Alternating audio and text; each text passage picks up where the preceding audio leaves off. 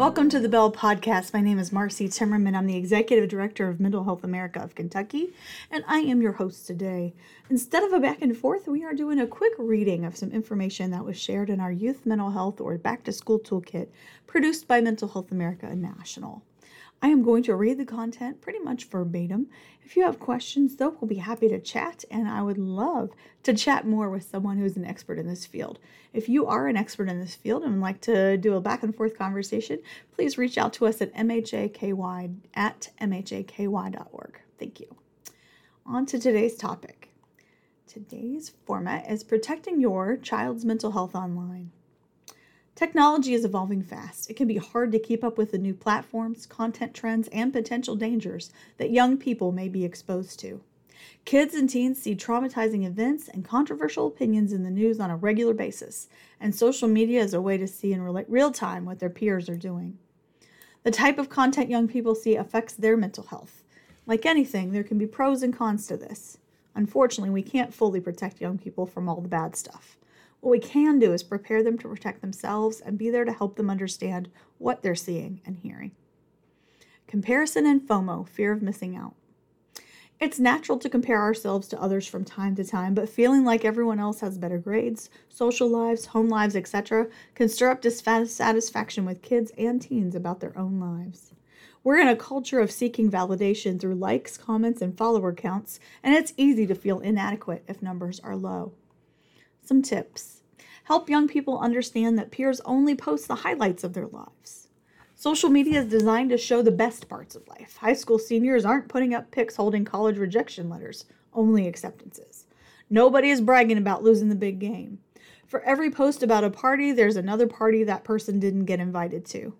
People only share what they want others to see, and some people with the happiest online presence have many bad days. Encourage kids and teens to connect offline. Time spent with others doesn't just reduce screen time, but can also help kids and teens avoid some of the triggers they might see while scrolling. It also builds resiliency to FOMO. After all, it's harder to feel left out of one activity when you're busy doing something else. Body image and dissatisfaction. Social media feeds are full of images of celebrities, influencers, and peers who young people may perceive as more attractive than themselves. Photo filters are an editing impact of this too. Some people have even requested plastic surgery to look like a filtered Snapchat picture. Body dissatisfaction and low self esteem are commonly triggered by media, especially among adolescent girls. Some tips Remind kids and teens that social media isn't showing real life. Pictures are often edited or filtered, and there are lots of tips and tricks people use to take flattering photos.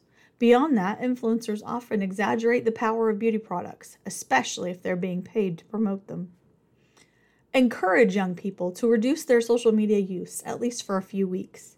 Teens and young adults who reduce their social media use by 50% for just a few weeks saw significant improvement in how they felt about the, both their weight and their overall appearance compared with peers who maintained consistent levels of social media use.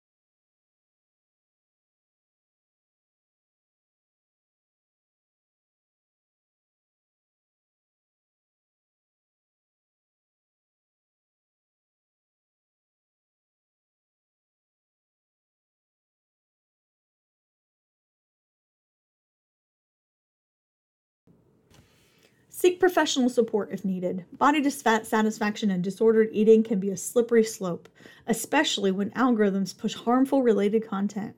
If you think your child might have symptoms of an eating disorder, a free and anonymous online eating disorder test is available at mhascreening.org. Navigating misinformation. There's an endless amount of information online, and it is hard to know what is true and real. Altered and AI videos, images, and audio can make things especially complicated. There's also a lot of misinformation related to mental health terms. While it's great that young people are talking more openly about mental health, language is important. Using clinical terms in a negative way can contribute to stigma, and using them casually can make it hard for people who truly need help to be taken seriously. A few tips encourage young people to question things, teach them how to dig deeper before taking something as fact. It's important to check multiple sources and make sure those sources are credible, and think critically about if information makes sense. When it comes to mental health, it's better to be safe than sorry. If a young person says they're, quote, traumatized, unquote, quote, triggered, unquote, or another mental health term, it's worth gently following up. They may need support, or if they use the term lightly, take the teaching moment. On violent and dangerous content. Technology exposes youth to several dangers, and they're able to access more violent and inappropriate content than ever before. This doesn't only happen if they go looking for it. Social media algorithms are known to push this kind of content into young people's feeds. This can include graphic violence, pornography, dangerous challenges, tips to restrict eating, self harm, how to videos, suicide challenges, and more. Tips Be a trusted person or help identify one. Make sure there's a safe person in your child's life for them to go to if they see something online that makes them uncomfortable or scared. As a parent or guardian, you may want to be this person for your child, but they may feel better talking about things with a teacher, coach, aunt or uncle, or other adult. See some of it for yourself. Knowledge is power. Be aware of any dangerous challenges that are trending, know what video games your child is playing, and be ready to talk about troubling current events. Cyberbullying and harassment. Unfortunately, bullying is nothing new, but these days it doesn't happen at recess or after school, and online bullying or cyberbullying can be nonstop. This can look like posting unflattering or edited images of someone, spreading rumors, or sending disrespectful messages. Being able to hide behind a screen can give people a false sense of security and confidence to be meaner than they would be in real life. Online bullying and harassment aren't only coming from people your child knows.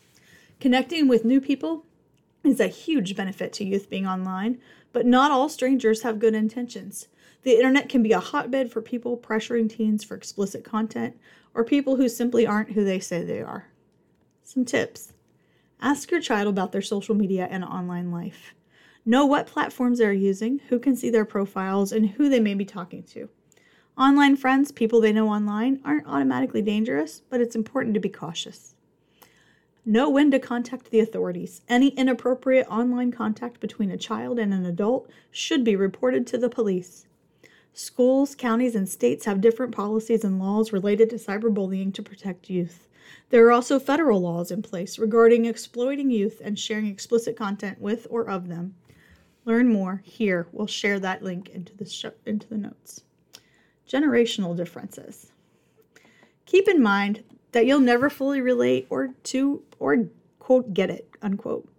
Youth are growing up in a truly different culture when it comes to technology. It may be tempting to leave this as a young person's problem, but young people model the adults in their life. Caretakers and household members are the main influence on how kids use technology. Being an informed, trusted role model in a young person's life can go a long way in ensuring their social media use does more good than harm. Again, this content was produced by Mental Health America National at mhanational.org. You can also download this information from our website, www.mhaky.org, under Programs Youth Mental Health. If you have any questions about this program, please give us a call at 859 684 7778 or email us at mhaky at mhaky.org. Thank you to our sponsors today, the Kentucky Department of Behavioral Health, Intellectual, and Developmental Disabilities via SAMHSA grant. We appreciate both of their funding and support. Have a good day.